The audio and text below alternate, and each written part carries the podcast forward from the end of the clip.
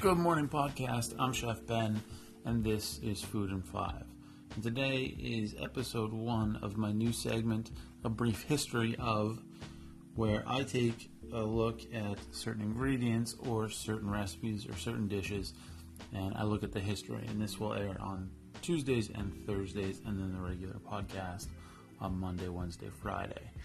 Uh, today, we're looking at a brief history of carrots, or as I like to call this segment, Orange is the New Purple, the complex life of the simple carrot. So what do the Dutch have to do with our modern view of carrots? How did a lie about carrots help win World War Two? Well, stay tuned. When I say carrot, you will undoubtedly think of an orange, elongated, slightly phallic, sweet root vegetable that is used every day, everywhere.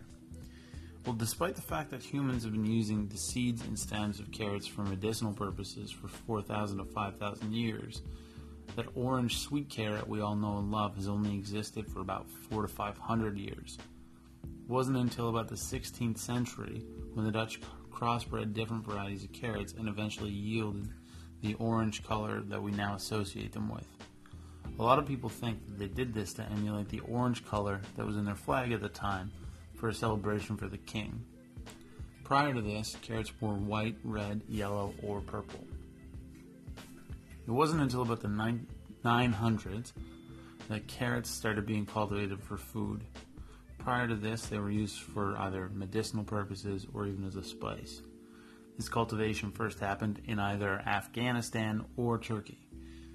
Carrots were later carried to Spain by the Moors and then on to the rest of the known world, where they quickly became part of the common diet.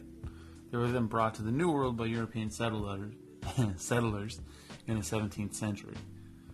Wild carrots are thought to have originated in Asia, but can be found in temperate regions all over the world. The root of the wild carrot plant is small and thin. It is often forked and gnarly and really doesn't look like what we would think of as a carrot. Has a woody texture and a bitter flavor. Domesticated carrots are softer, sweeter, more uniform in shape, and much larger.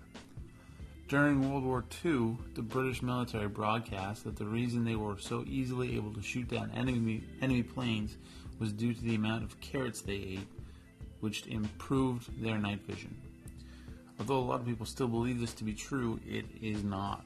This was propaganda designed to distract and mislead their enemies.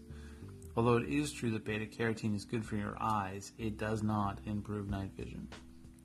So there you have it, a brief history of carrots. Um, and as we all know, carrots are a great ingredient that are used in cuisines all over the world.